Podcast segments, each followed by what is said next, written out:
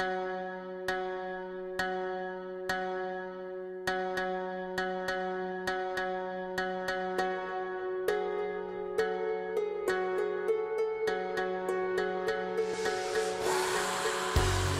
afternoon, everyone. It's Monday, and you know what that means. Another episode of Into the Looking Glass Darkly with your host, Dave Asciro, slaving over a hot microphone.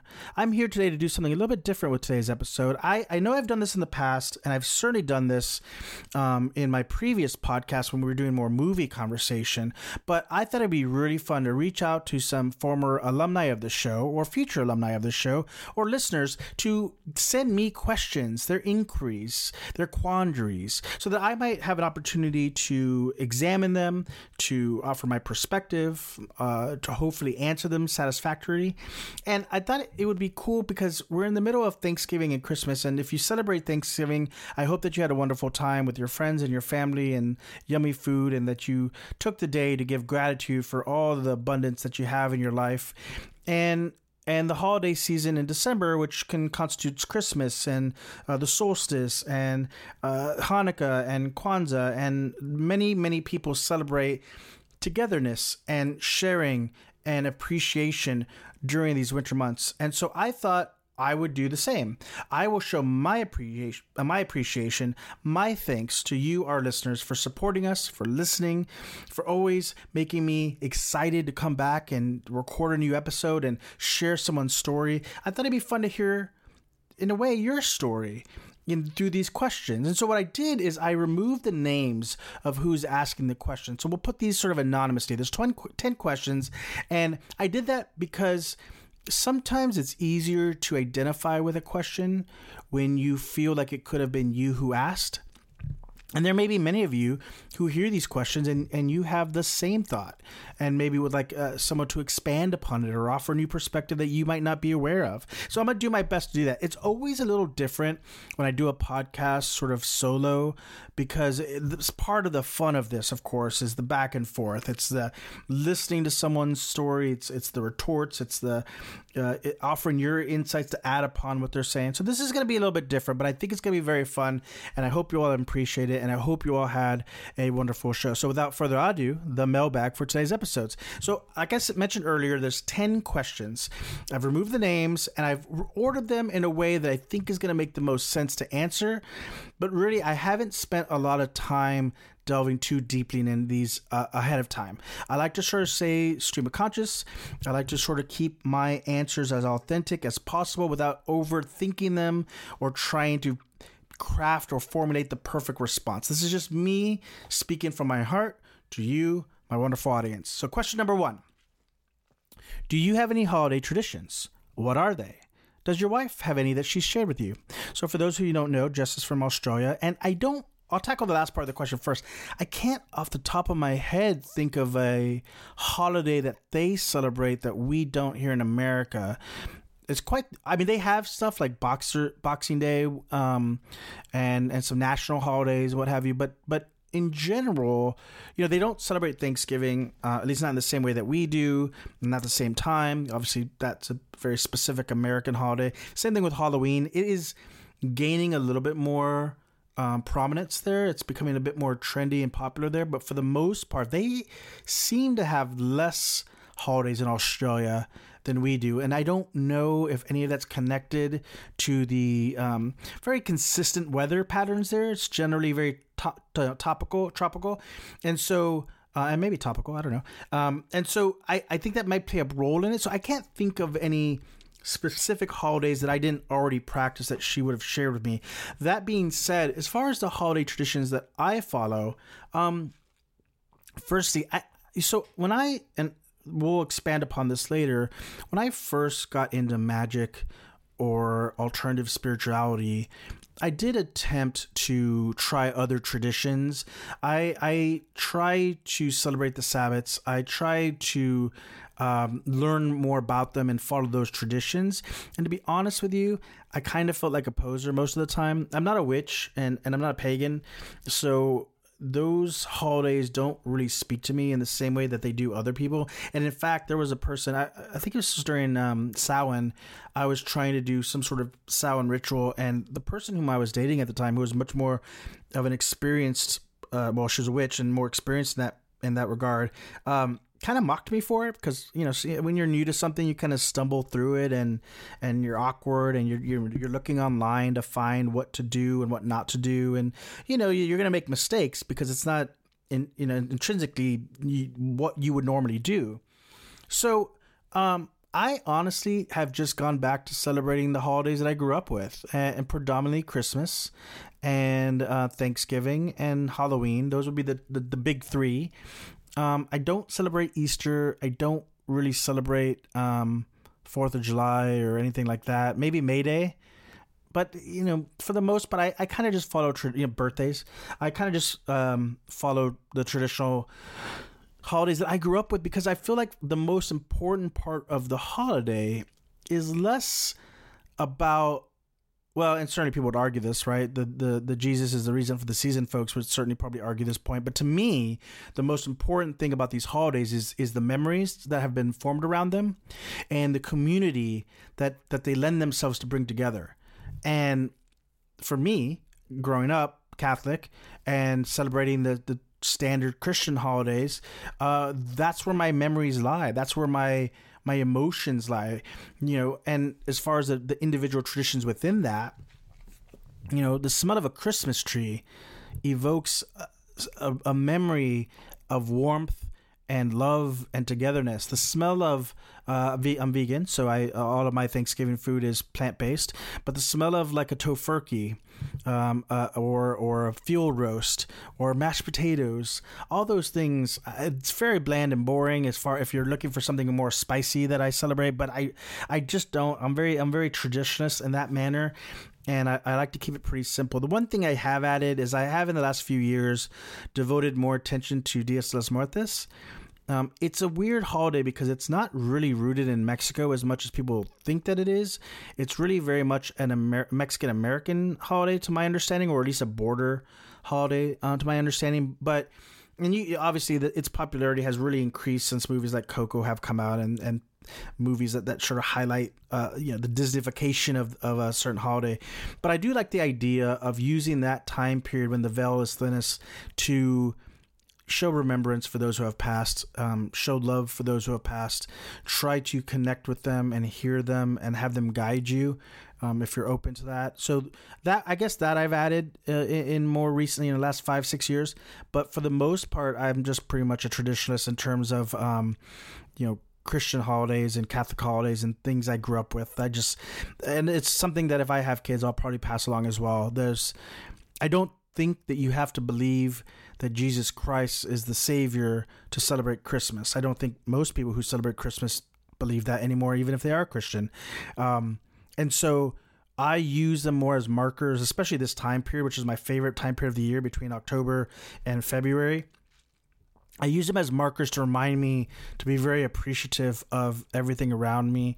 And and th- even nature sort of acts in a way to reinforce that. As I was walking home from the gym, the leaves have started falling. And if you're familiar with, uh, you know, Southern California, we don't have a lot of leaves that fall and turn colors out here, but we have some. And when I find those, It it's the same kind of feeling as smelling that field roast or smelling that Christmas tree or seeing Christmas lights, um, you know, feeling a cool breeze. I'm, I'm very much based most of my my celebrations around nature and traditions that I've felt and their Christian, you know, origin, assuming really that it is a Christian origin and not a, a borrowed uh, tradition from pagan um, ancestry.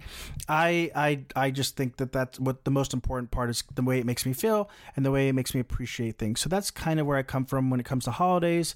Uh, I think that there are, I've heard once from a, a mentor of mine that when you grow in magic, you're supposed to develop your own holidays to celebrate or, and, and to me, maybe perhaps, and, or to find your own meanings behind the holidays. So whether that's um, Hanukkah or whether that's uh, the Sabbats, or whether that's, you know, uh, Christmas, I think the most important part for all of us is to try to find something that actually means something to us, not just to go through the motions, but to really take from it something that makes us feel more alive and more appreciative that we're alive. And I think that if we do that, we open ourselves up to some pretty amazing experiences uh, with our friends and family. So uh, I don't know if that's exactly the answer you're looking for, but I hope it's a satisfactory answer, and that's what I'm going to go with. And so with that, which I think this is a good springboard, kind of talking about holidays, the next question says, thusly, how did you get into magic and the occult? And and to that, I would say I I... it's really been part of a long, a lifelong journey. And I'm, I'm sure that I've talked about this in snippets in previous episodes. But as I mentioned earlier, I was raised uh, Catholic in South Texas. And as a young person, in retrospect, as an old person, looking back as a to me as when I was a young person, there is certainly a um, reverence for certain moments of my childhood and, you know, being uh, going through like um, catechism and uh, receiving communion for the first time. Um, even even like the, my priest at the church that we went to, Father David, I don't even know if the gentleman is alive any longer, um, but uh, he, the humor he would use in the sermons, the, um, you know, the, the church that we went to most frequently, the church that I was baptized in was called Most Precious Blood, and that was near my dad's house. My parents split when I was young, but for the most part, my recollection is more geared towards uh, Saint Joseph's, which is on the west side of my hometown, which is, uh, if you're in the Los Angeles area, it's sort of like East L A, or it's a predominantly Mexican area. And so they would have sermons in both English and Spanish, and more often than not, because I'm not a Spanish speaker, we went to the English version, but it it, it was very It was very much a setting of my culture as a Mexican-American growing up. And so all of this is things I can appreciate now as a forty-one, going on forty-two-year-old. And but I, but if I'm being real, when I was growing up and I was a kid, there's just the thing that my parents made me do. And I didn't really love it, and I got bored a lot and, you know, daydream and what have you. And at some point in my childhood growing up, my mom said, I think I must have been thirteen, maybe fourteen. She said, you don't have to go to church anymore. I want you to go to church, but you don't have to. Um, that's your decision. Um, I would like you to go somewhere to to have some form of spirituality, but it doesn't have to be mass. And so I think I probably floundered a little bit between not going and going for a couple years. But in the meantime, one of the ways, because again, where I grew up is kind of a, a rough, rough and tough area. And, and certainly there's a lot of gangs, and a, a good chunk of my friends at that age were in some form of gang. And so to keep me out of it, one thing that mom did is she would send me to this summer camp, week long, only a week, but it was a summer camp Uh, that was run by a denomination called Church of Christ. And uh, my mom's mailman, who was uh, friends with her and, and my stepfather, who was a mailman, um, he, he belonged to this church, and he told my mom about it. And so it was a good opportunity for me to just get away and do something else. And, you know, um, a lot of amazing stuff actually came from that summer camp. I made, I met the former lead singer of two of my, uh, one of my bands, J C, uh, no, no, no relation to Jesus, uh, at summer camp. And through J C, I met, um, two of my very close friends who have been on the podcast many times, Christopher and Jason, who have their own amazing podcast called The Regrettable Century. If I'd never gone to this church camp, I'd never met them. I might not have been in bands. We might not have been done podcasts together. I might not have, you know, twenty odd plus year, you know, best friends. So lots of great stuff came from it. But the other thing that came from it, to go back to your question, is um, it was kind of like, well, I don't know. I can't believe I'm going to draw this comparison, but it was kind of like if you grew up listening to classic rock, because classic rock was like your parents' music. And then you heard something that was way more stripped down than that. And I, I hate to equate it to punk rock, because that's really not accurate, but just imagine something stripped away from all the bells and whistles of, you know, it's like it's like listening to um, Ziggy Stardust versus uh, you know, David Bowen and his Glass Spider Tour. You know, there's just there's a there's a, a stripped down aspect of the Church of Christ. Uh, one of which is that they don't allow music; everything is a cappella, which is kind of lame to some degree, but it's kind of cool in another way, because when you're a young you know, person who's going through um, adolescence, and you find something that seems like all the bells and whistles have been removed and you're at the core of something, that can be pretty powerful, especially when you see the way it affects other people. So from, I would guess, around the age of fifteen or sixteen through my first year in university, which would have taken me to about nineteen, I went to Church of Christ. I got rebaptized um, within the Church of Christ uh, system. So I'm, I felt very double protected, like double bagged. Um as far as, you know, Jesus is concerned. And and so I did that for a while. But when I went to university, I found that that um, I, I just it's lame. It's it is actually quite lame. And that feeling of awe that I felt, because I think just because it was different. I think what I was really being drawn to is just the difference between that and uh, Catholicism. I as the longer I was in it, it's just like anything else. It just, you start to see the warts, right? It's almost like entering into a new relationship. Every relation, every new relationship seems shiny until you get to you get to really know the person, and then you realize they may have the same flaws as anyone else because we're human, right? And any any sort of institution built by humans is going to have those same inherent flaws. So, around the age of nineteen, I dropped out of that, and I decided that that was not for me. I, I remember one year. Um, well, one year I was only in that university for a year before I went back home, but I was going to go home for Christmas break, and I'd broken. Well, my girlfriend and I had broken up the summer before I went to university, and I, I, you know, as a young person, I was very emotional over the matter. And I remember my my dorm mates held a prayer circle type gimmick for me so that I wouldn't be tempted by. Um, I wouldn't. I wouldn't be drawn to the temptations of the flesh while I was uh, uh, going back home, and uh, that's not me. If anyone knows me, knows that I am not that person. Um, so I I bailed out. That was my signal. That was my uh oh moment. If you've ever seen the movie Alfie, that was my uh oh moment when dorm mates are telling me or trying to pray so that I don't like find the the opposite sex attractive. That's not my bag. So I left that. Now, I never became an atheist. A lot of people do, as especially if they have trauma with their previous um, relationship with whatever religion they were they were raised in. I never really was. I, I always sort of oscillated between being agnostic and um, kind of believing that God was the force. With frankly speaking, I still do. Uh, so I dabbled in I, I dabbled in Buddhism, reading about Buddhism, learning about Buddhism.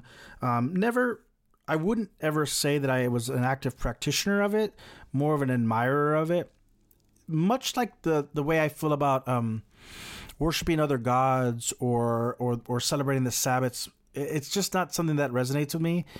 Um, well, f- culturally, right? I, the, the the core concepts I absolutely do, but culturally, it's very it's just too foreign for me. I think for me to really embrace in the way that I feel like I need to embrace it, and that's that is not any shortcomings on the on on the belief um, or the philosophy in and of itself. I think that's really me being born in in a, in a town where travel is not really a huge thing and culture is pretty homogenized in a lot of ways, and um, I just didn't have. Maybe now I would appreciate it differently because I'm I'm much more traveled now, but at the time certainly I didn't. So I dabbled in that for a while, and then I went to a club. Well, I will say this: there, there was always some overlap with the idea of uh, witchcraft, but again, I didn't really know where to start with that. So when I went to this club called Cloak and Dagger, which was here in, in Los Angeles, that was a sort of a private goth club, dark club. They didn't call themselves goth. They they used to do ceremonies. They used to do rituals for the, the, the dancing crowd, which now, again, in retrospect, I'm not pulling a judgment, but I think that I would probably have some ethical questions about doing a ritual with non-practitioners or different practitioners, because I I don't know what kind of magic they were using. I assume it was probably either Thelemic or some version of the Golden Dawn or a hodgepodge of it all. But again, a little bit more experience, I would draw questions to that in a mass setting with non-consenting um, uh, people being a part of it. But that being said, it definitely drove my interest in magic with a K. And like I mentioned earlier in talking about the uh, how I celebrate holidays, I dabbled in witchcraft and Sabbaths and trying to learn. But I found that I witchcraft for me is just, there's just so many versions of it that I got overwhelmed and I couldn't find a solid source. And maybe if I'd had someone who could have guided me, I might have found it more appealing to me. And I think one of the there was one point when there was one person who tried to start sort of a coven to teach a bunch of like fledglings to learn witchcraft. And through that, I met a really great friend of mine who I hope to get on the podcast at some point, but um, nothing really came of it beyond a couple of, a couple of meetings, which is oftentimes the case in Los Angeles. I think one of the problems if you're trying to figure out where your spiritual spirituality lies, if you live here where I live, is that people are pretty flaky. You know, lots of people get into things or talk about things or have big ideas, and then there's very little follow through. Um, and I don't know if that's born from there just being so many things to do in Los Angeles, or there's just an inherent flakiness egregore built into this town, because there is. Um, but I, so, you know, from nineteen to, I would say, honestly, twenty nineteen. So we're really talking about nineteen, no.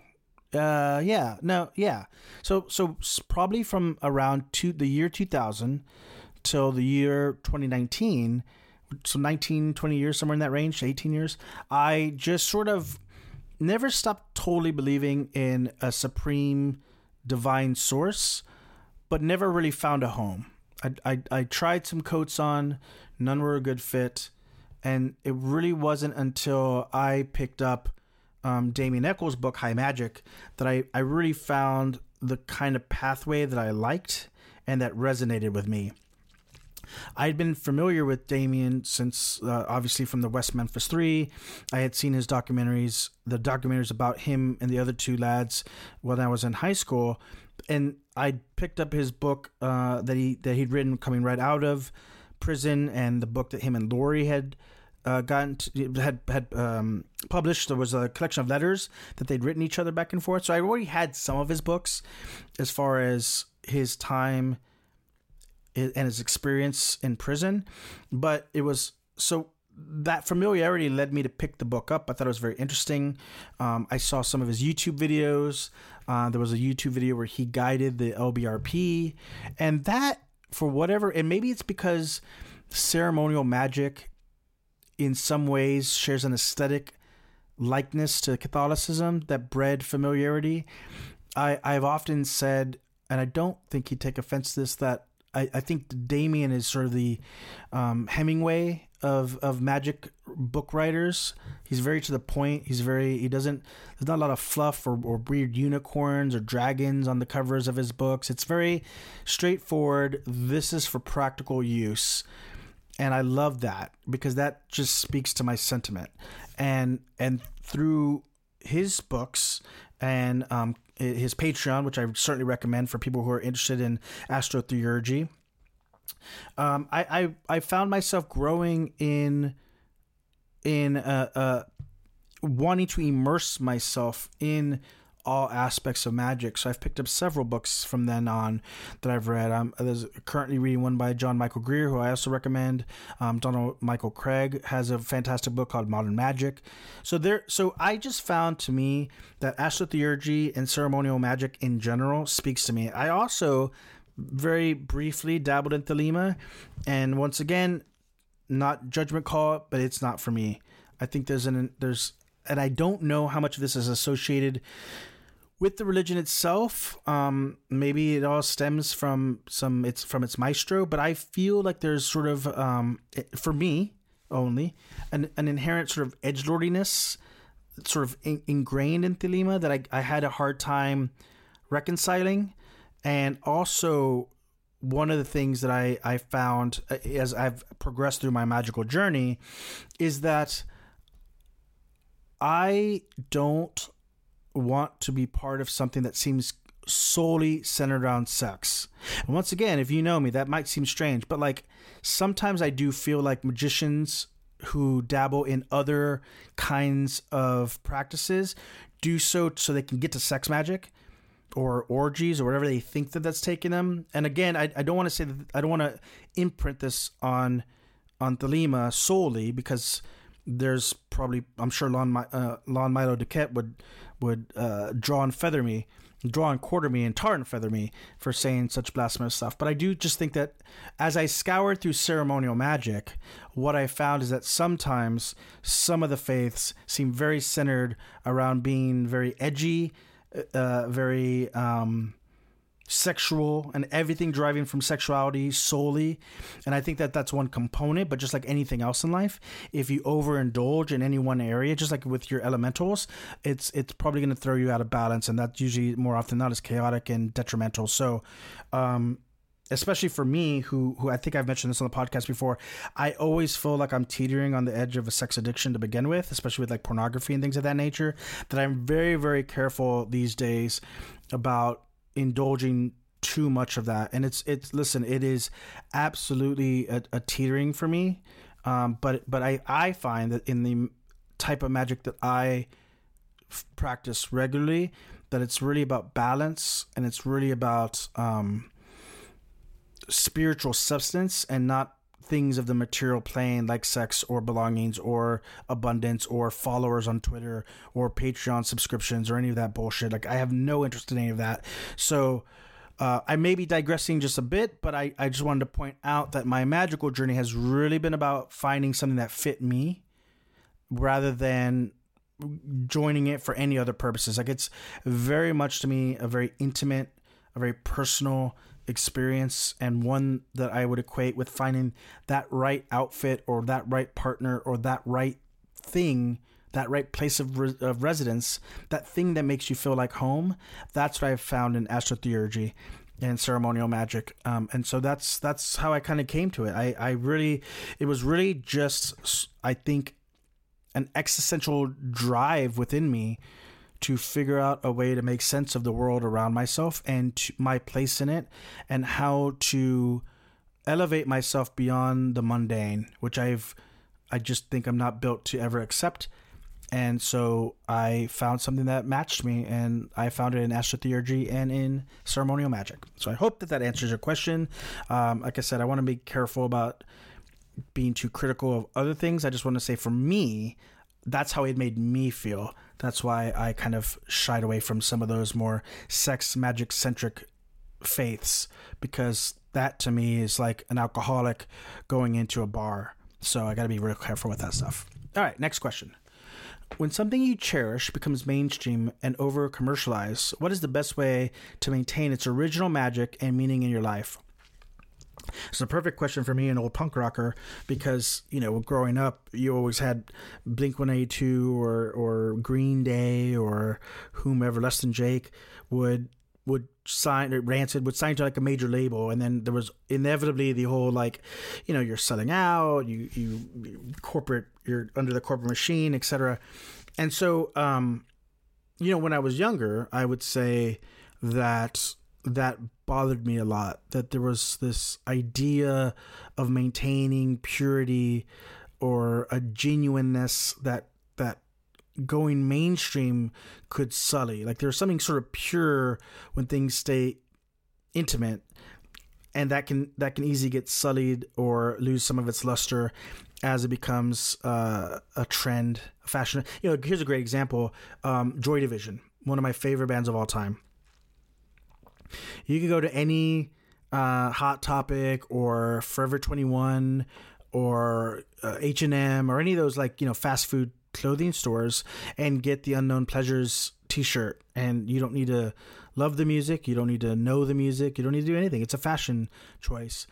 So I've definitely recognized that. And look, the older you get, the more things are going to get popularized. And when things, I, I've, I've, have said this quote before. I borrowed it from, I think it was from Joe Rogan, of all things, talk about vegans, which is, you know, usually you would think would not be something I'd want to hear. But um, in explaining veganism, he said that if anything, any belief or philosophy or way of life is open to anyone, then inevitably you're going to get assholes that join the group. And those people tend to be the loudest and the most obnoxious, and they try to become the figurehead of the thing that they've joined, whether or not they represent the greater um, sentiment of the group.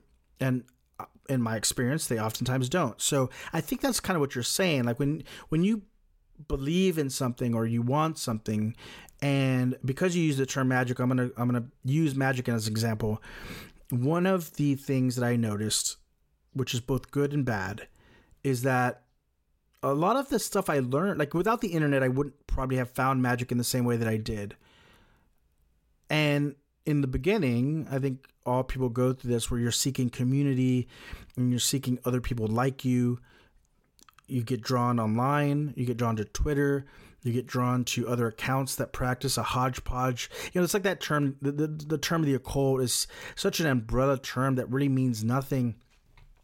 Because, you know, witchcraft isn't ceremonial magic. Shit, within ceremonial magic, you have Thelema, you have Golden Dawn, you have uh, astrotheurgy, you have a billion, there's like a million different offshoots of this, all with like, you know, a thousand people that belong to each one of them. So it's all very, it's all very splintered in that manner, but it somehow, for whatever reason, gets sort of thrown under this umbrella as the occult, which essentially just means non-Christian.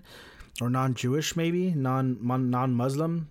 But but that's about as far as it, it really extends over any of these things. Some of these things are vastly different and, and contradictory um, belief systems. So I, the reason I bring that up is because I got a little um, jaded after a while of seeing some of the behaviors of some of the people who had very popular Twitter accounts. And I kind of asked myself, is magic something I want to continue to do if this is the way it makes people behave? Because I don't want to behave like that. This is the way I was behaving before I got into magic, getting into Twitter arguments, which I still do too often, but I try not to. I, I just thought to myself, like, if this is the end goal from experienced magicians of, of being mean girls on Twitter, then maybe this isn't for me. But what I had to recognize with myself, and this is true for magic or music, or movies, that's a big one that I could talk about for days. Things that you, like, you, I'll, I'll give another example. When people will say, oh, they're going to do, I don't know, The Crow. They're going to remake The Crow. And um, The The Crow, for many people, is a classic film, myself included. I don't know how you would even begin to try to um, do a performance of Eric Draven after the performance that, that, Brendan Lee did. He, he he owns that role in the same way that that Heath Ledger owned the Joker in The Dark Knight. But to to use to continue on that example, um, I thought that there would never be someone who could do the Joker um, a service do the right do its due service other than Heath Ledger. And then the Joker movie came out. And uh, Joaquin Phoenix did his portrayal, and it's fantastic. So I guess what I'm going to going at is that who cares? In, in the end, if something means something to you, it doesn't matter what anyone else does with it. If if if we don't have to share every aspects of our life, says the guy who's doing a personal podcast for all the internet to hear. Um, we don't have to share everything, and we don't have to go along with how everyone else views something. So if it's something that you enjoy, it's yours, and no one can take that away. And yes, it might be annoying that like some person, some, you know, I don't know, tech nerd, Elon Musk type is wearing an Unknown Pleasure shirt with his, with his Jordans. And, you know, I, they, yeah, sure. That stuff's annoying, I guess. But like, who, who cares? In the end, if you love that album, you love that album. If you love The Crow, don't watch the sequel if it's not of interest to you. It doesn't ruin your experience.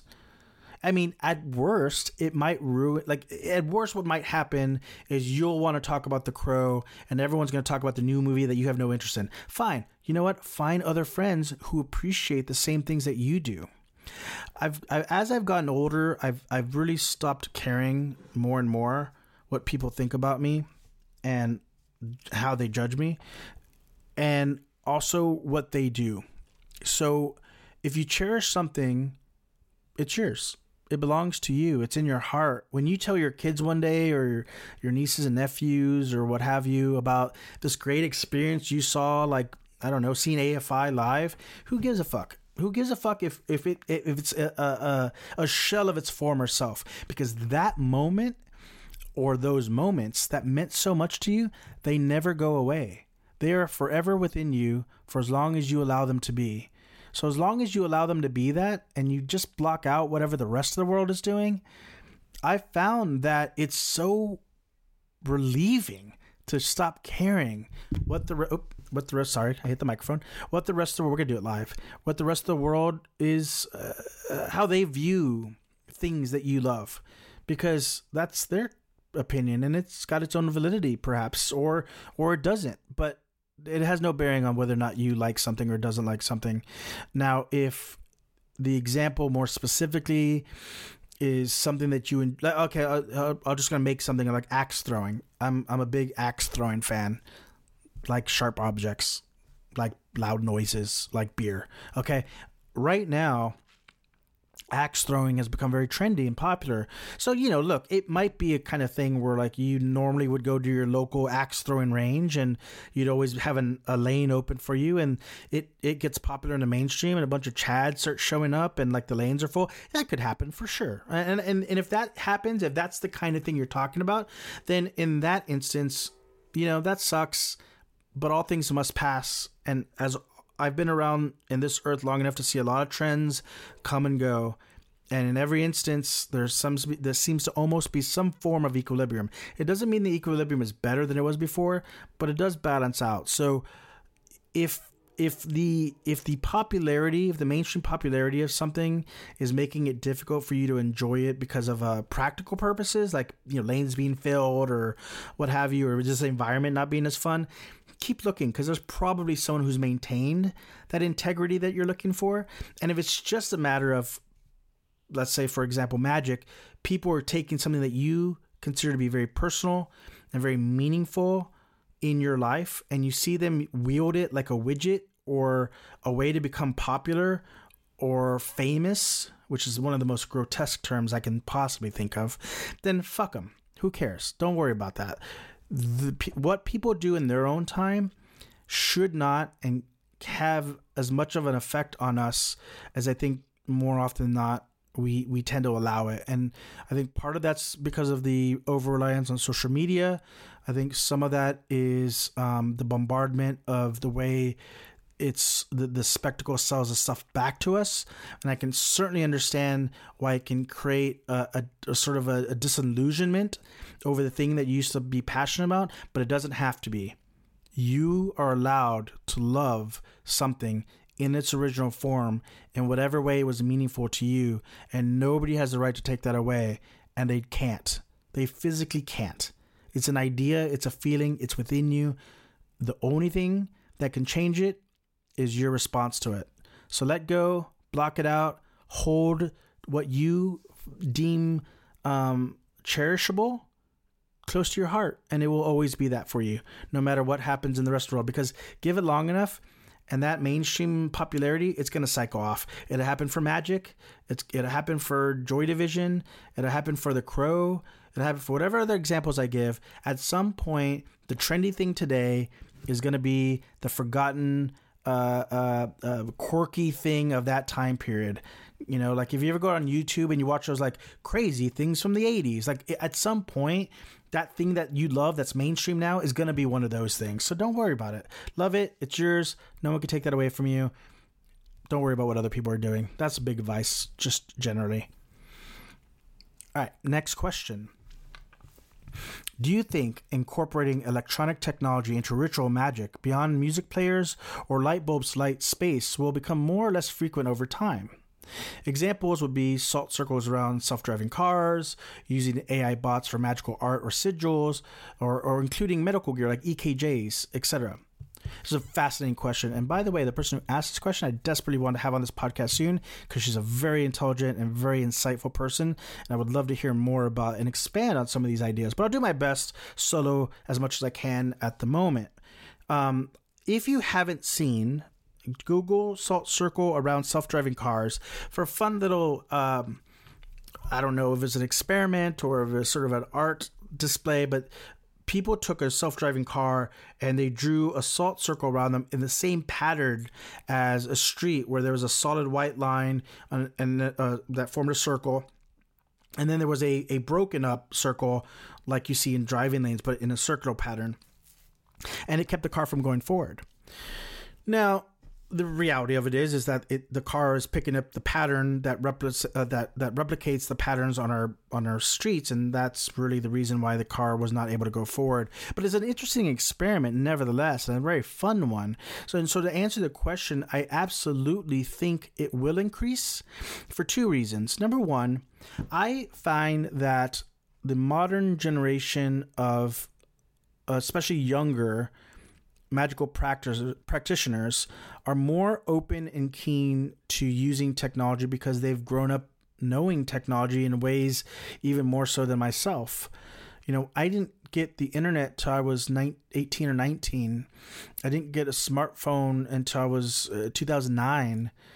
It's, it's, social media didn't really hit its peak until that same era, which would have put me in my late twenties. So um, I think people who are ten, fifteen, twenty years younger than me who who've grown up with tech, that kind of technology being a bigger part of their lives at an earlier age are going to be more open to utilizing it as a tool. And one of the examples, I don't have the name of it off the top of my head, I'm sorry, but there's there there is or was, uh, hopefully still is, this website where you could go in and it would it would um, I A generate or a computer generate a, a, a sigil for you.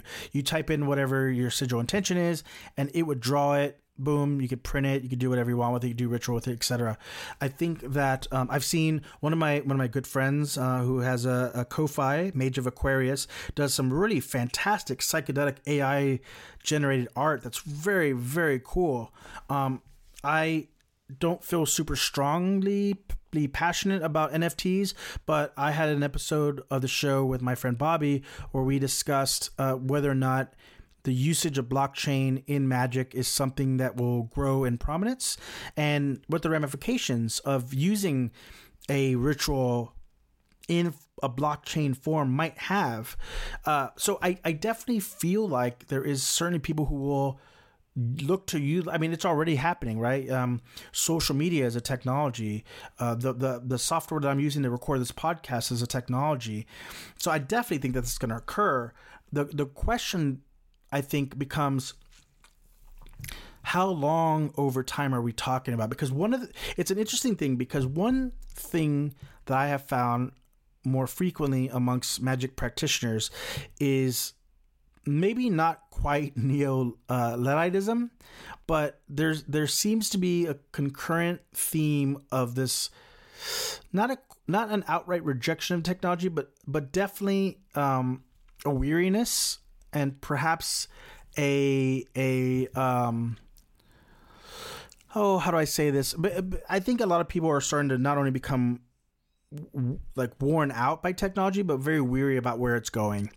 And I think that a lot of, or maybe even where it's at. And I think a lot of people are trying to return to nature or simplify their lives. I, I certainly think that the longer one practices magic, the more simplifying one tends to want to be. I, that's at least my experience. I can't speak for others. Um, and I think part of that has to do with egregores, who you learn from and, and what their beliefs are, and that current of magic and what has traditionally been heaped upon it. Um, if it, is it a very experimental kind of a, a practice, or is it more of a traditional type? I do think that that matters as to whether or not technology will con- continuously be used or not. Um, the other thing that I want to mention is that my mentor, mentor, my mentor's mentor has once said to him, and my mentors often repeated it, that the goal of magic is to be dropped buck naked in the middle of the woods with nothing, and you being able to use magic to get yourself out. That's the level of strength behind magical practice we all strive for. You know, the, another common saying is, um, I think, again, passed down from mentor to mentor, is that in magic, we buy all these tools. We have wands, we have tarot cards, we have um, light balls to light rooms based on the correspondences of the entities that we're evoking, et cetera, et cetera, et cetera. But a, a true master magician can do more magic twisting the ring on their finger than all the gimmicks in the world that a that a um, neophyte would would utilize just because of their connection to the that those divine energies. So I, I do think it's twofold. I, I think for an older crowd, and perhaps a certain sect of a certain kind of ritualized magic, I think we'll see less of it. I think people will continue to try to simplify their lives. I think that they'll stop be stop being so engaged by the newest technology to incorporate into their work, and they will try to minimize, simplify, and condense into the bare basics. That being said, I think magic is an inherently an experimental practice, and when you you know, like I'd heard about the uh, the self-driving car and the salt ritual. I absolutely use music. I just as an aside, when I do my magic rituals, I, I've I've oscillated through all kinds of different types of music and non-music. Um, I've done movie scores. Uh, Gladiator makes a fantastic score if you want to do magic. Uh, but here lately, what I've been using is um, Gregorian chants. Really into that. Um, anything, again, goes back to my Catholic upbringing. Those things are meaningful to me. They hold reverence in my heart. So I utilize music in that fashion when I'm doing ritual work. Um, I use light circles occasionally, especially when I'm in my temple shed outside that needs desperately needs cleaning. But um, when you're working with certain correspondences, especially, it's really useful. But, I mean, more often than not, I don't even use my wand hardly at all. I usually use a sword mantra, just a sort of a finger configuration with my hand. So I do think that um, certain people like me will probably use technology less, but I but everything I just listed was me experimenting. I've I've done ritual high, I've done ritual not high, I do ritual daytime, I do ritual in the nighttime, in the afternoon, I do ritual with music, I do ritual without music, with different kinds of music. I use I do it uh, where in in full ceremonial robe, I do it in whatever I'm, my street clothes are. I do it barefoot, I do it non barefoot. I've experimented in my ritual practice in a in a variety of ways to find the thing that works for you. And so, um, like I was noting earlier, like I was familiar with the, the sort of self-driving car thing. Uh, I'm familiar with the light thing, but what I had, what was really piqued my interest was, uh, the reference to the E K G, E K Gs, uh, and medical equipment. And I never thought of that really before. Now I know that some people use this, this, this special kind of film to capture auras. I've seen that. I don't recall the name. I'm sure someone knows. Um, and they can message me on Twitter, which I'm, I can be found at Dave Asciro.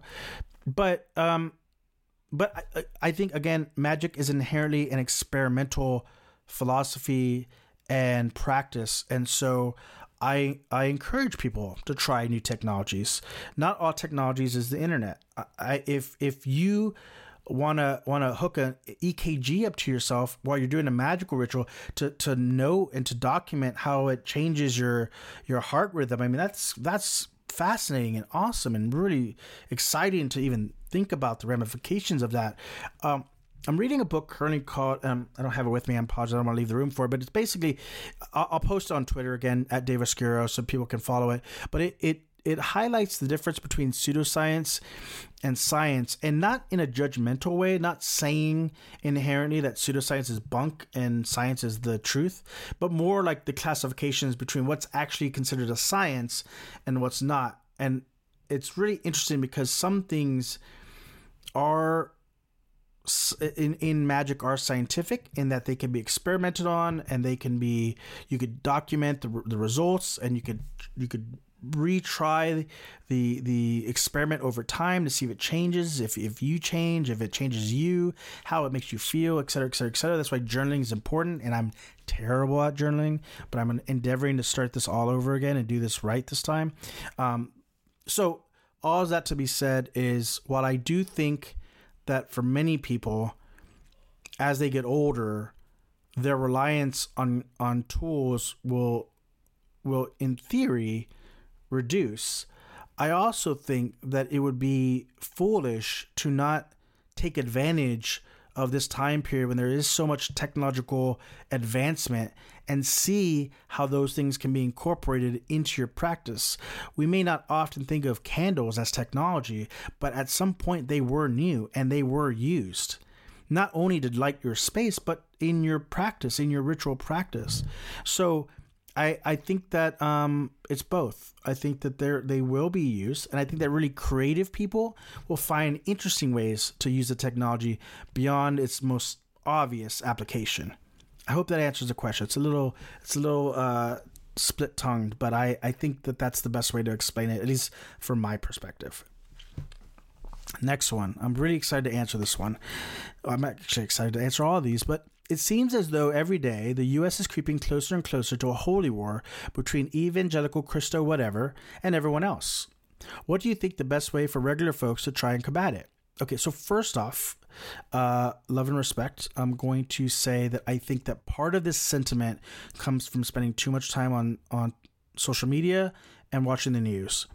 I do not think that there's a holy war between evangelicals and everyone else, for many reasons. Number one, um, if you look at studies, evangelical Christianity has actually declined pretty considerably over the years. Um, my dad sent me an article a couple years ago, maybe a year ago, eh, a couple years ago, that was talking about this very phenomenon, that the evangelical hold over the Republican Party has rapidly decreased, and that church attendances in traditional um, uh, institutions has declined year after year after year. The simple fact of the matter is, is that people are becoming more secular with every passing year, and or they're moving to alternative spirituality. You could look at articles that also talk about the rise of witchcraft, which I'm sure they group all non, you know, all occult, quote unquote, esoteric practices as witchcraft. But the, the, the stats and the data suggest that, in fact, there are less evangelicals than ever before, and that more people are secular and or believe in, in alternative spirituality than than more in more recent time at minimum. So that being said, why is it that we feel this way? What What is it about? Because your your feelings aren't um, they're not dismissible, because they're they're genuine and they're they're for a reason. And I think that part of the reason is that in the world of social media, and in mainstream news in particular, um, they're they're driven. There is a there was a drive to divide, and I think that, you know, I, I've said this these stats before. Um, they may have altered since last time I looked them up, but roughly speaking, if you look at Twitter, Twitter makes up the amount of Americans on Twitter is roughly around twenty to twenty two percent.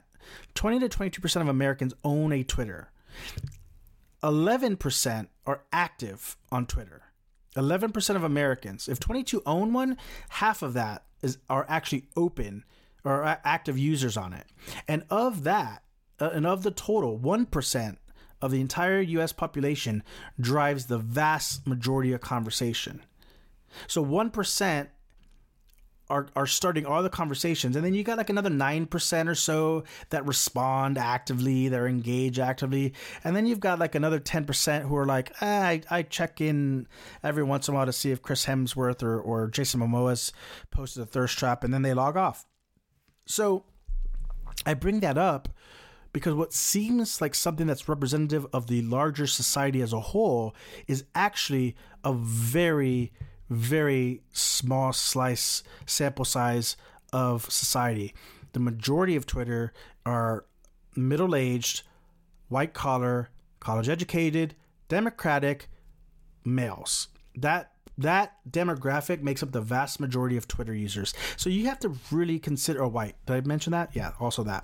So you got to really consider that you're getting a very, very narrow, loud, and obnoxious but very narrow sample size of an opinion that is meant to represent the larger world as a whole, much less, I mean, the U S, much less the world.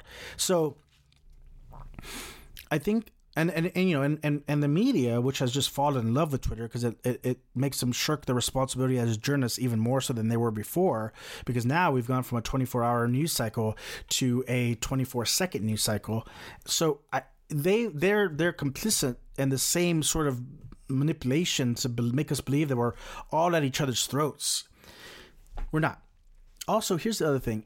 The world is not divided by Christians and everyone else because, you know, that's sort of a discounting of um, Jewish faith, of occult faith, of uh, Muslim faith, faith of uh, um, uh, pagan faith, of uh, Eastern philosophies. The, the world is far more diverse than evangelical Christians and then everyone else lump sum. Like, you're going to find the same kind of divides, I'm sure, if you talk to someone who practices, I don't know, witchcraft, uh, as you would someone who practices, you know, Catholicism, depending on what the topic matter is.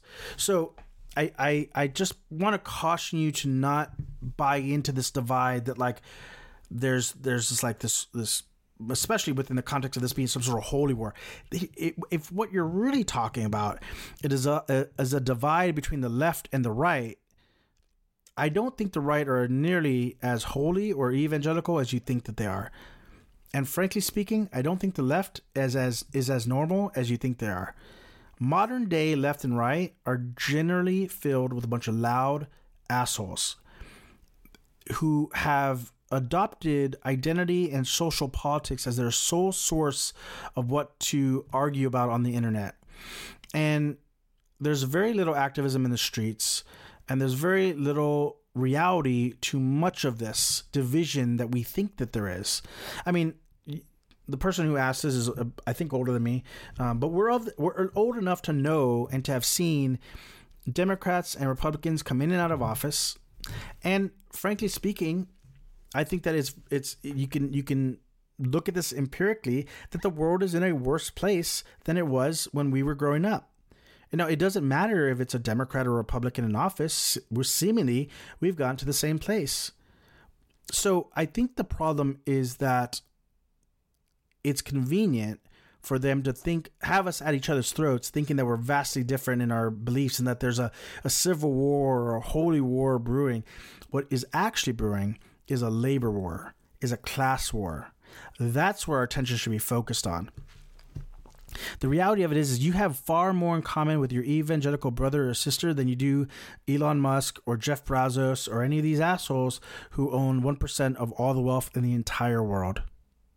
one percent of of of American bureaucrats and technocrats and industry leaders, they own equal amount of wealth to the entire rest of the population. And if you're fighting with someone over whether or not you can express your sexuality in this way or that way, or whether or not you're treated fairly because of the color of your skin, not that not that those things aren't important, because they are. They're very important. But they they're also a a they're not only important because what do they mean to us personally, but they're also highly important because without those differences dominating the news and social media, we would perhaps turn our attention upwards to the top of the Ivy Towers to realize that we're getting fucked harder year after year, and not in a good way, by those one percent in power. The true war and the only war and the only battle that we should be focused on is class war. Because once we get past that, then we can turn our attention to other areas, which again does not mean that we shouldn't combat racism or or bigotry in all of its forms along the way. We're human beings who have traveled to the moon and the cosmos. I'm sure we can multitask in our activism, but I think it's important to caution and to to frankly be the bearer of bad news that if we ever want to try to overcome the true oppressors of our society, These corporate, these corporations, and these and the and their figureheads, who are taking more and more wealth from us and putting it in their own pockets to obscene, obscene, ghoulish levels. You're going to have to partner with that person that you might find undesirable. That person who might judge you based on your sexual expression is exactly the comrade that you will need to fight the real oppressors who, you know, not only are just hoarding money from the rest of us, but are actually have set up the institutions that that at least allow racism, bigotry, um, intolerance to thrive. There's this idea that it's human nature to be diverse, di- diversive, and I don't think that's the case. Because there's been many studies on children and how they behave with one another, and it, it definitely seems to be a, a, a nurturing learned experience to divide. I mean, even from the earliest age, we're taught like to pick your favorite color, pick your favorite friend, pick your favorite this. Like that's a taught experience. And I think that if we really want to combat these issues, if we really want to get to a point where we accept one another, we listen to one another, we we uh, uh, in good faith ponder and consider an opposing argument. If we want to get to a place where, where people are free to live their lives without fear of persecution or judgment, we first have to address the larger component of what is the society and the institutions that are designed to divide us and allow this kind of hatred and bigotry to flourish in the first place. I have spent some time talking to people who voted for Donald Trump. I know one person, I think I've used this example before, who voted for Donald Trump because Bernie didn't get the election. Now, that's interesting, right? Like you would think that Donald Trump and Bernie Sanders are two completely different, they they stand at two different ends of the, the ideological spectrum.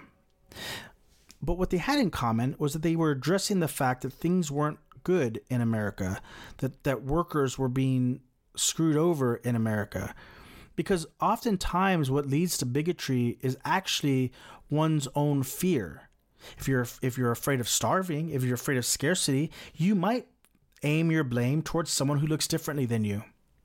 Because it's certainly easier to blame a, a brown person or or a woman or uh, uh, someone who's gay or or trans person. It's way easier to blame them for your problems rather than the guy who owns billions of dollars, that has the government in their back pocket, who owns the judges, who who the politicians simp for. That is like climbing Everest. So it's very easy for people to just blame the person that looks different than them or acts differently than them or has different culture or customs. It's not a holy war that we're facing. It's a class war.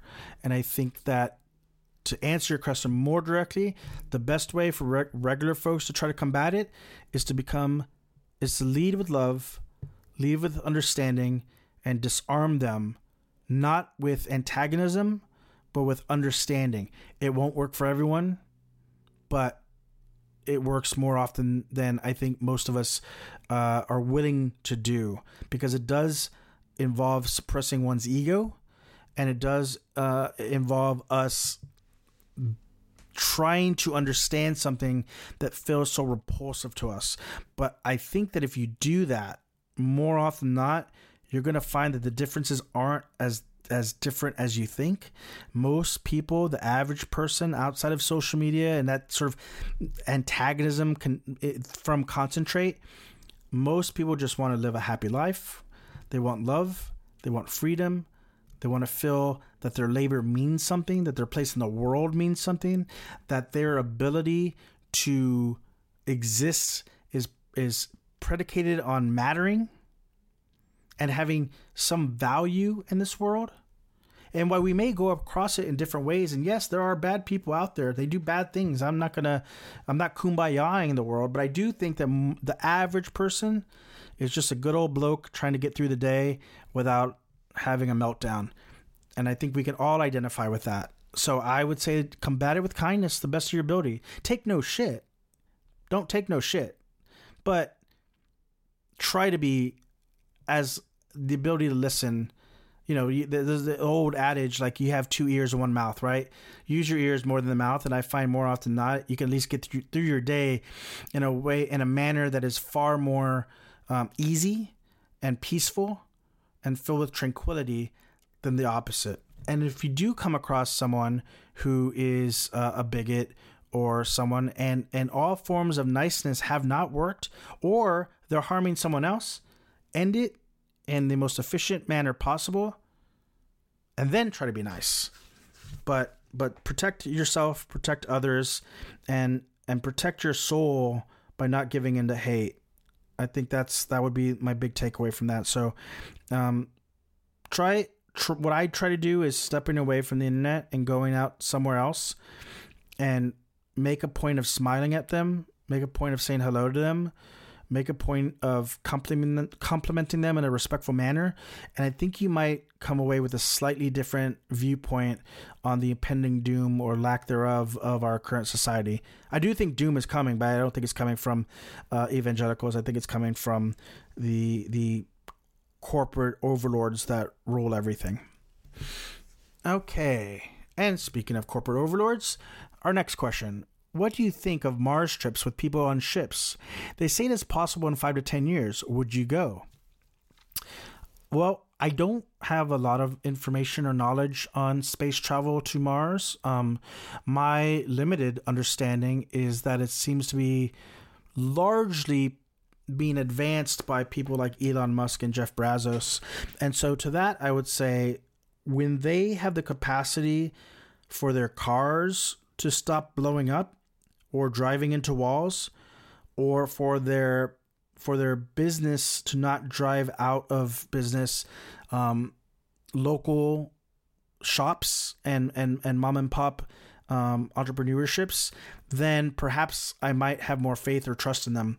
But as of now, I think what we have is petulant children with far too many resources, zero social skills, and zero morality. And frankly, I think that I would not trust my life or the life of my loved ones to those kinds of people until there is a deeply proven track record. Uh, Mars, to my understanding, is non-inhabitable. I don't know if that if we could terraform Mars. First off, I don't know if we could terraform Mars. Secondly, I don't know what kind of impact that would have on the rest of the cosmos if suddenly this planet had gravity. I mean, I don't think we've thought that through. And if we're talking about living in a non-gravity Mars and like some sort of space systems, um, I don't know. Nothing about that seems appealing to me. I've seen The Martian, I've seen movies, I've seen I've seen Total Recall. I don't. I just don't think this ends well for us. So, um, plus, I I think you know I I was born here on Earth, and um, I I would rather I would rather water my own garden than try to seek greener grass. Is my general philosophy on life. Um, I'm not always perfect at it. I do try hard at that, but I think that that is a good sort of mindset to have uh, as you approach your day. And I think that if you're looking to these new adventures, um, proceed with caution when you consider who's in charge of this all, and and let it play out a little bit maybe before you hop on that trip. So, no, I, I don't think so. I'd rather stick here. Maybe if the Earth was blowing up or something and there was like a legitimate chance of living, that's a different matter. But if it's just like to go like vacation or zip around Mars and look at Martians, nah, I'm, I'm cool. I'll just, I'll stick here. I got, I'd rather be doing magic. All right. Uh, next question. How can we, in our age of dependence and mind-destroying technology, maintain self-control and mental mastery to reach beyond ourselves? That's tough. That's a real tough one. I, I'm certainly not successful at it. If you follow my Twitter, you can see that I still, especially if we're talking about wrestling, god damn. You'd think that I would learn by now, but I got probably should do magic on that maybe. Give me to calm down a little bit.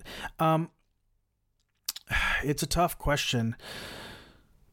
The only thing that I have been able to, to sort of come to more recently is I, I, I spent a lot of time.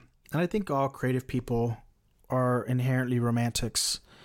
And I spent a lot of time f- romanticizing the past, rom- romanticizing my childhood or romanticizing a period before my childhood and and lamenting why things weren't like that. And um, I've kind of tr- I'm trying to let go of that with more frequency. I'm trying to Instead of instead of bemoaning that everyone's on their phone, I've just started trying to leave my phone sitting in the other room more often. I've tried to spend less time on Instagram and Facebook, um, uh, less Twitter, unfortunately. But I'm, I'm working on it, baby steps. I, I've I've tried to go to my D V D rack and put in a D V D rather than look to see if I could find it free on a streaming service. I've tried to um, when I'm home at least listen to, to albums versus using my phone. When it comes to technology, it's such a weird thing because when do we draw the line as to where technology is good versus when technology tipped over the edge? It's it's going to vary for everyone. But I I I think that there are small practices of holding on to a different way of life that we don't have to give up. We don't have to be on our phones all the time. It's hard. And if and if there's a true addiction being formed, it might be worth treating it like you're an, an addict and doing the same kind. I, like I've talked about this on previous podcasts. I I have such high admiration for the the the um, A A program. And if you've ever done any reading about it, it's fascinating. And um, I, I think that many of us have addictions that we don't really call that, or we do in a sort of a colloquial sense, but not in the, the in the the need for an intervention sense. Like I've I've been thinking more recently, my phone probably has another year in it, maybe, and it's a tough thing because of my job and the over reliance on emails. But I've I've given some very serious thought about downgrading my phone into something a little bit more simple. I don't need all. I, I mean, what I would love to have on my phone is a very nice camera. I guess I, I guess for work, I need to have access to my email and, you know, the ability to make a phone call. And the music aspect is nice also, although even even with that, I've been thinking more how that affects artists. And I've been thinking, like, you know, the the iPod, bringing back the iPod. I mean, that's not even like super ancient technology. That's just like, you know, twenty years ago or fifteen years ago. But like even that wasn't so bad because you could buy a track off iTunes, and and uh, again, I, I know that this, the artists are still getting fucked, but my point being is that I, I think that there's a way to live where you just start saying to yourself, if you're addicted to your phone, maybe you need a, a less sophisticated phone, maybe you need your phone near you less. If you're if you're finding yourself addicted to social media, perhaps delete the apps off your phone. Um, it is, and and that's only just. That only just holds off the the swelling tide of technology that inevitably is probably going to drown us all out. The other thing, though, is, um, you know, w- walks without any music are fucking profound. You know, sitting against a tree and like doing energy work, that that really removes in a lot of regards um, the necessity for that other stuff that rots your brain. I'll give an example. I just I just came back from the gym. It when I'm recording this, it's four p.m. Um, Los Angeles time, and I went to the gym this morning and had a really hard workout because I'm trying to get back in shape. And we walked to the grocery store. We picked up some groceries and we walked back. I haven't eaten today. I had coffee this morning, but it's four o'clock. I haven't eaten today. And again, uh, if anyone knows me and knows how much of a libertine I am, along with sex, to hear me say that I have not eaten yet that by four p.m. is absurd. But but what I found is that when I work out really hard, I'm not as inclined to junk food eat as much as I normally would. I'm not inclined to just eat to satiate myself because I already feel great from the workout. So, you know, I I'll, and shortly after this podcast is over, my friend Nigel's coming over and we're going to do some jiu-jitsu in the yard. So I may only eat one meal today and I'm totally satisfied. I don't feel the least bit hungry. And I, I think that that kind of living can be applied to the resistance of technology, wherein if you're taking walks without your phone, if you're, or one, uh, if you're spending more time in books, reading books instead of audio books or YouTube videos. Um, one thing that I found that I really enjoy is reading out loud. For whatever reason, it makes me feel more part of the process. Like I'm not just a passive reader, but I'm engaged. So I, I I think it's that. I mean, here, another thing that we just did recently is we just had some friends over to listen to records. Like like we, the person who asked this question, you and I did when we were kids. Like we we no no gimmick, no event, no dress code. Just hey, come over and hang. I think that it's imperative to us that we recognize that technology is mind destroying, and it does wear at our self control. And that it does rot our brain and our capacities for higher thinking and understanding. It's a, it's a, I, I'm a big believer that social media should not be allowed for anyone under the age of eighteen.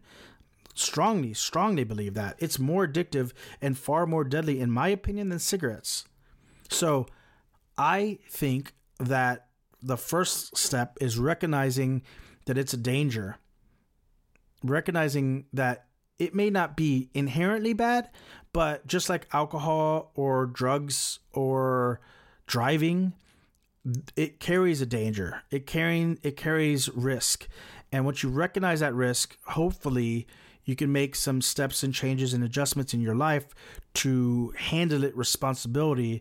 And if you get to a point where you feel like you can't handle responsibility, then I think that there is no shame in admitting an addiction and making the adjustments to overcome that. We just had uh, Leah Martin Brown from the band Evil Walks on, who who is in uh, went through the A A process for alcohol and has been sober for I, over two years now, I think. And I watch people like that, and obviously the person who asked this question has no issue with, with drugs and alcohol. It's the least of their concerns. But I think that we we don't always have to look at it, just those things as things that we might need additional help for. And so I would say for anyone, if you're feeling like you're just can't escape the grasp of technological addiction on your own, then don't be afraid to seek help. Don't be afraid to seek a, a sponsor. Don't be afraid to surround yourself with friends who will motivate you and um, and uh, support you to live a less technologically dependent lifestyle. I hope that helps with everyone. It's hard. It's very hard, it, and it is dangerous. And I don't think most people um, understand how dangerous and how much our minds are being manipulated every time we log on. And if you do, you're like me and you do it anyway. It's very difficult. I, there's no easy answer other than to treat it like you would alcohol addiction or drug addiction or sex addiction for that matter. Uh, next question. Oh, speaking of sex, I am a woman, female, and I love sex and intimacy in a variety of ways.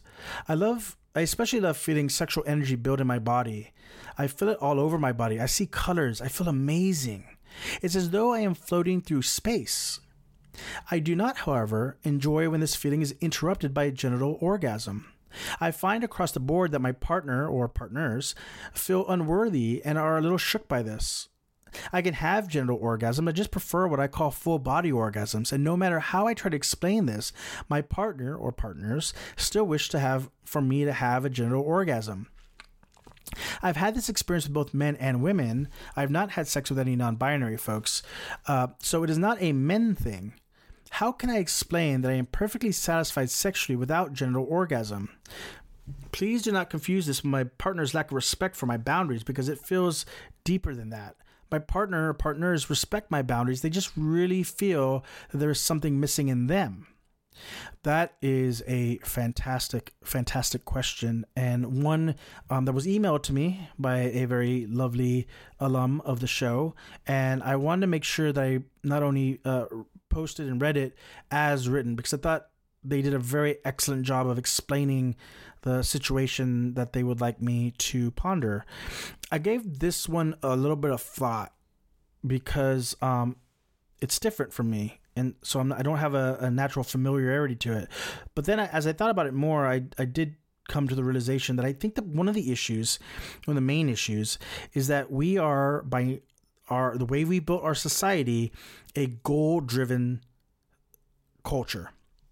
We are all about the end game. We're all about the finish line.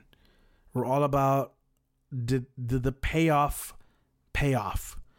And I think that in that cultural change or that cultural environment, we can't we can't divide that from how we interact with our partners during sex. So if we are a culture where it's not about the drive, it's about getting to the destination. If we're a culture that's that's not about uh, going to do the work at the gym, but you know how you look in the mirror or when you get to your weight loss goal. If we're a culture that is, um, you know, thinks that dating means you must marry, otherwise it's a failure, because again, it's all about the end goal, then then that's going to translate into our into the bedroom. I think that I'll speak for myself as a man. I and I've again I've mentioned this on the podcast before, that for the longest portion of my life, and and even still. Still today, to some degree, I measured my value on sexual prowess. Um, other people do it by, like, you know, how many abs they have, and and yet other people do it by how much power they amass or how much money they have or how nice their car is. But this culture that we've built has taught people and brainwashed people into believing that that the end goal is what matters, um, and everything leading up to it is just sort of a waste of time until you get to the destination, which frankly to me is a is an incredibly unsatisfying way to live. And I think more and more people are starting to see that, and they're starting to realize that there is value in earning something. There is value in the journey and the lead up and the struggle sometimes. The other thing, as it relates more specifically to sex, is that we have a piss poor education system as it relates to sex. Um, we don't understand how our own bodies work. We don't understand uh, how our bodies feel good. We don't understand how our partners' bodies feel good. We don't even know what our partners' bodies do. I just learned that there is an A spot. Well, actually, that's not true. I had heard about an A spot in a woman a few years ago, but I didn't really know much more about that until I saw some Instagram videos on it. I'm forty, almost forty-two years old, and I would like to think of myself as a pretty gracious lover, and yet there's whole parts of the anatomy that you just don't know because you're never taught it, and at a certain point you feel too embarrassed to ask. And so I think that a lot of people think they a lot of people's education on porn has either come from traditional movies where everyone is romantic and their hair is perfectly in place after this beautiful, sensationally, beautifully shot and filmed and lit uh, sensual moment of sexual exchange, and then they, you know, they have a cigarette afterward. Or pornography, where like it's it's it's more carnal, it's more aggressive, and it ends with a, a cum shot on a person's face or back or what have you. And if those are your two measures by which you understand sex, then then more more often than not, your idea of what sex is supposed to be, combined with the culture you were raised in, is going to lead you to think that the only way to be successful is to give your partner an orgasm. I mean, I remember, it's not talked about as often now, which is maybe a sad in- indictment of something else, but I remember for years people talked about the mutual orgasm. Do y'all remember that? Like, like when everyone would go on and on about my, me and my partner, we orgasmed together. We orgasmed at the same time. Okay. I have had many partners in my life, and, and I think I've had some pretty great sex, and, and the, the times that I've had mutual orgasms, I can count on probably one hand. It's, there's just, there's just a misconception about sex as a whole that we just don't really understand what it is, how it is, and how it's supposed to work. And so even if one has a partner as communicative as you, and they're as accepting as your partner and partners are, sometimes still that ingrained, Um, learned idea is very hard to shake. I think another problem is that I, I, for I don't know how real this is. I can't speak to this uh, intelligently, but there's but at least in media, there seems to be this idea that like women fake orgasms, and so um, and and men can fake orgasms too. I've done it like once or twice, uh, but but because there's this. Sadly, there is this inherent distrust in sexual exchange, even by people we love the most. There always seems to be this doubt in the back of our mind that maybe they're being nice. Maybe they're just telling us something we want to hear because it makes us feel good, because it makes us feel um, like we accomplished what we meant to accomplish. And if anyone has any inherent or, or ingrained um, fears or self-doubt, then that self-doubt is going to be amplified when you don't, when the result that you saw on television or the internet didn't happen as promised, um, even in, under the best circumstance. So I love this idea of what you are talking about, this idea, because because what it sounds like to me, as I interpret it, is that you enjoy the ride, no pun intended. You enjoy the journey. One thing I was I was thinking about when I was thinking of this question was is how much I loathe the term foreplay, because in the way that we express it and the way that we think about it, it's like stuff before sex, because we we as a Western culture seem to think of sex as as generally genital penetration or oral. And and even then, sometimes some people don't even consider that. And so when you have just such a, a poor basic understanding of what the sexual experience is, and you think that oral sex or kissing or touching is before sex and not actually part of the entire sexual experience, then you've compartmentalized aspects of this really beautiful energy exchange into something that it's not.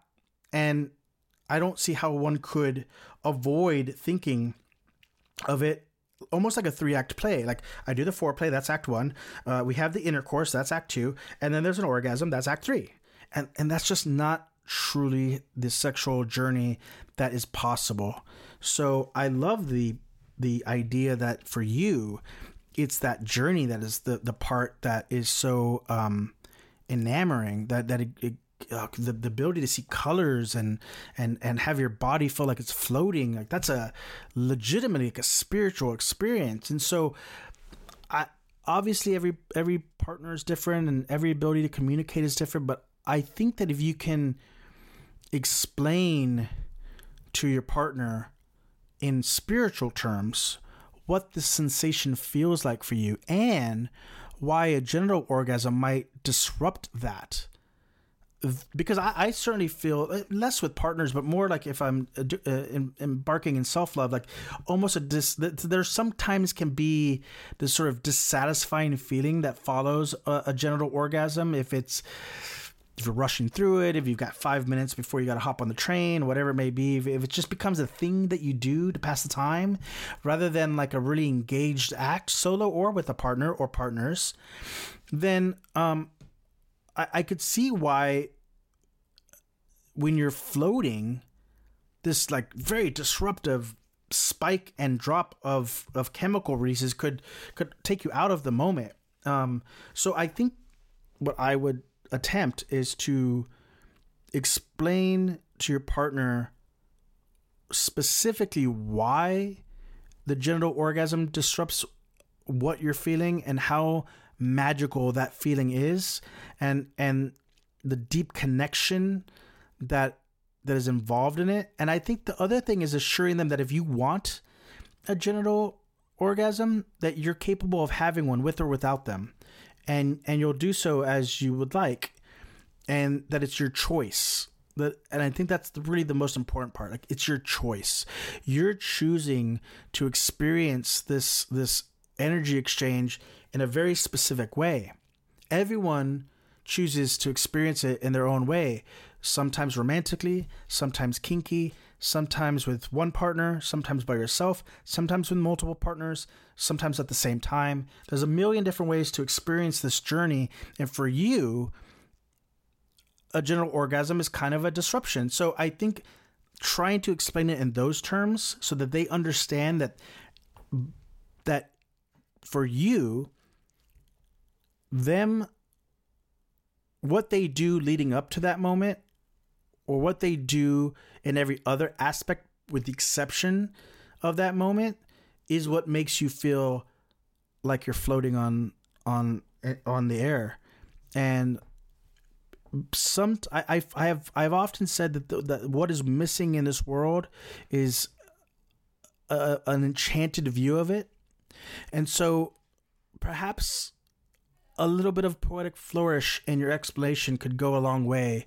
If you could help them understand how beautiful what you experience is, it might help them appreciate it and not feel like, or this is true for anyone, that you're just being nice or you're just trying to make them feel better or there's something that they're not doing because everyone secretly really wants this thing. I think that that would go a long way. I think that would certainly go a long way to making them understand that it's not something that you're lacking or that they're not giving to you. You're just choosing to experience this in a completely different manner than they are. And I think that that holds value. And I think that's very beautiful. And I hope you can come back on the podcast uh, because I would love to hear more about this, because I think that reframing, just like earlier we were talking about magic, and the use of technology and magic, I think that we should experiment with sex and sexual energy exchange in the same manner to get different sensations from it, because while I noted at the top of the podcast that I do have a sort of a, uh, I put a little bit of distance between me and, and groups that tend to focus too much on sex magic, sex is inherently a magical practice. And whether you choose to give it out to multiple people in a casual setting, or whether you choose to keep it intimate, or wherever in between, I think that it's important to understand that there's a lot of different ways that we can derive sensation from it and experiences from it.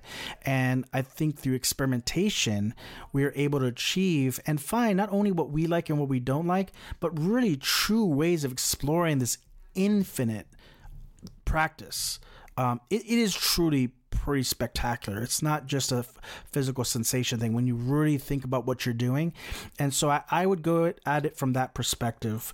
Find what resonates with them as spiritual and frame it within that context of your choice on how you choose to experience this thing and how it makes you feel afterward.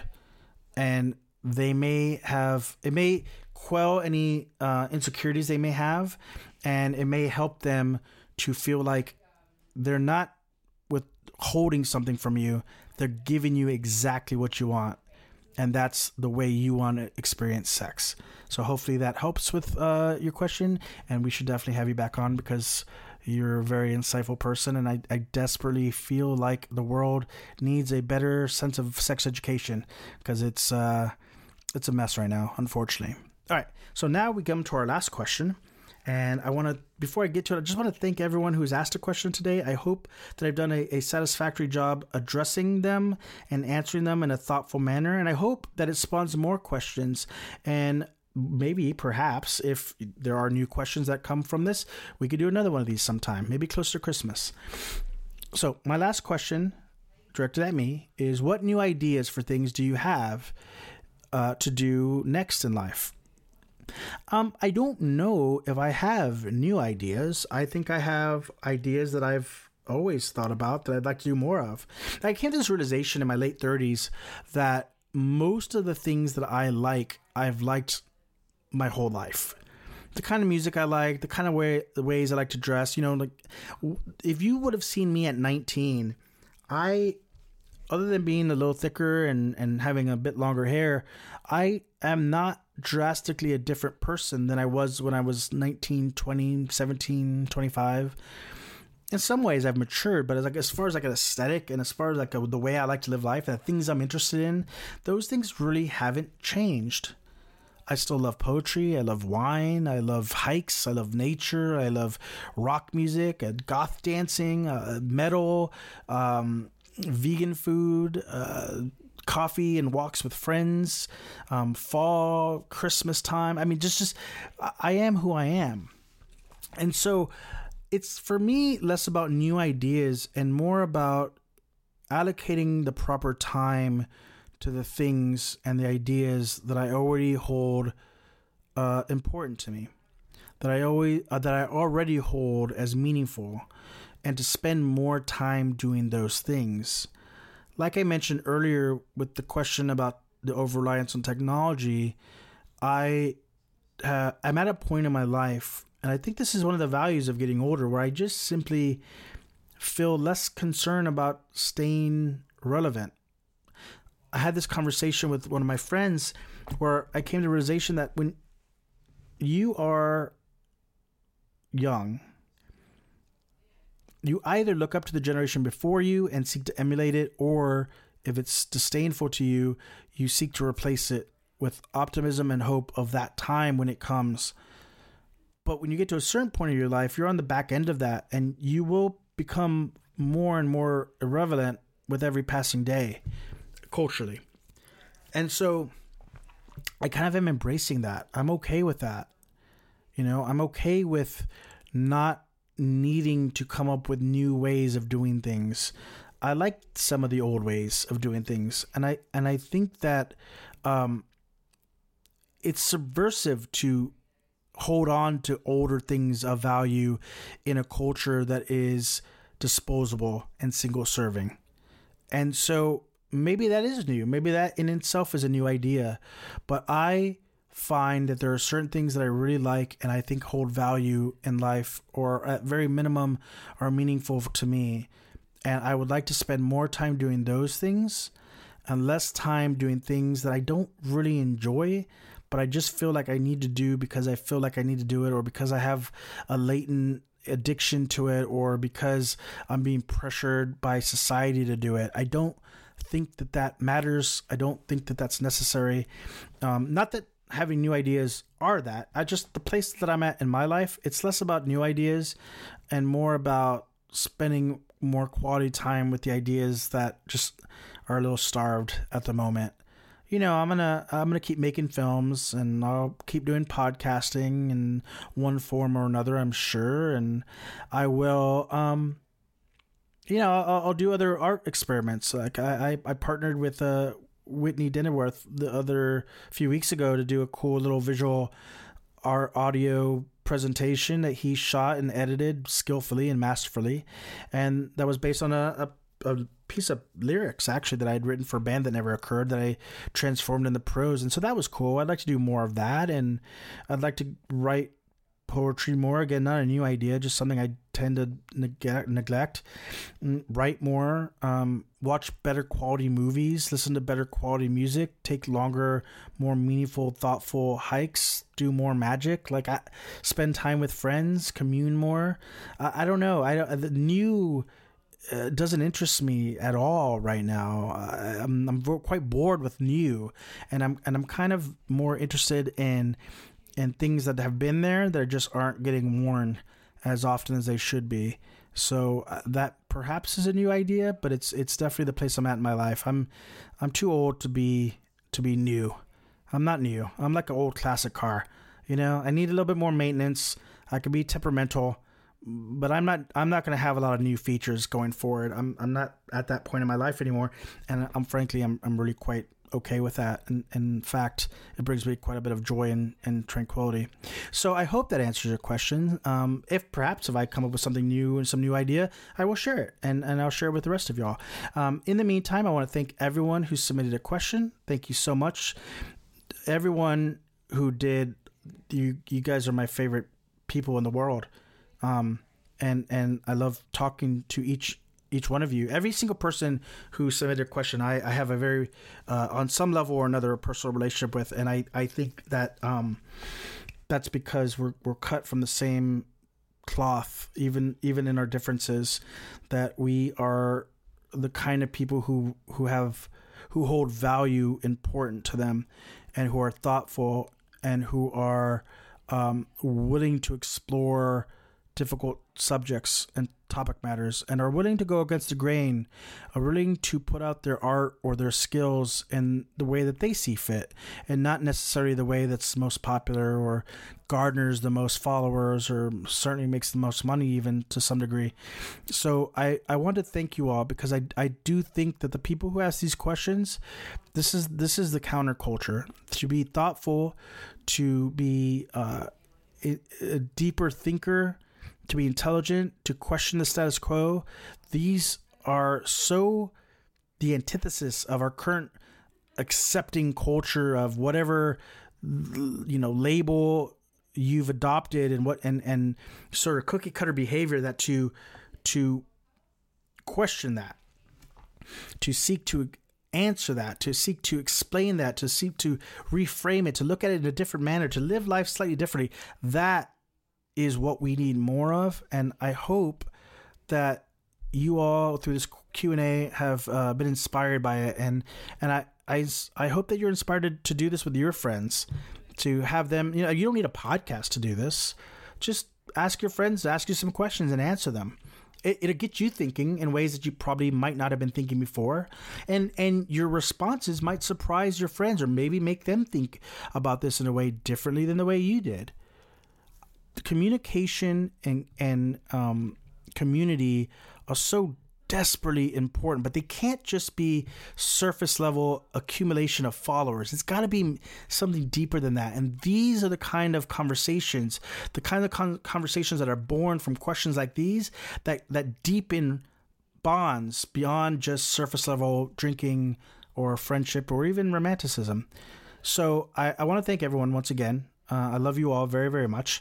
And I want to thank you all listening at home for for s- supporting this podcast, supporting the guests, most importantly, supporting the guests and their endeavors and their create, creative projects, because I hear people complain all the time about shit that sucks, but there's good stuff out there. You just got to find it and pay attention to it and support it.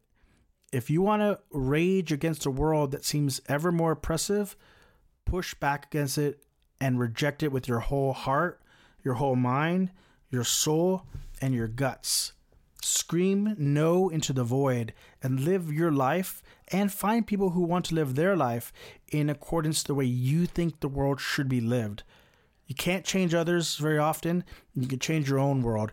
And for those who are practitioners of magic, shaping our reality is the whole point of it. So I I urge you and, and um, support you in this endeavor. Thank you all for listening. Thank you for those who submitted uh, questions. And until next time, gold rings on you all.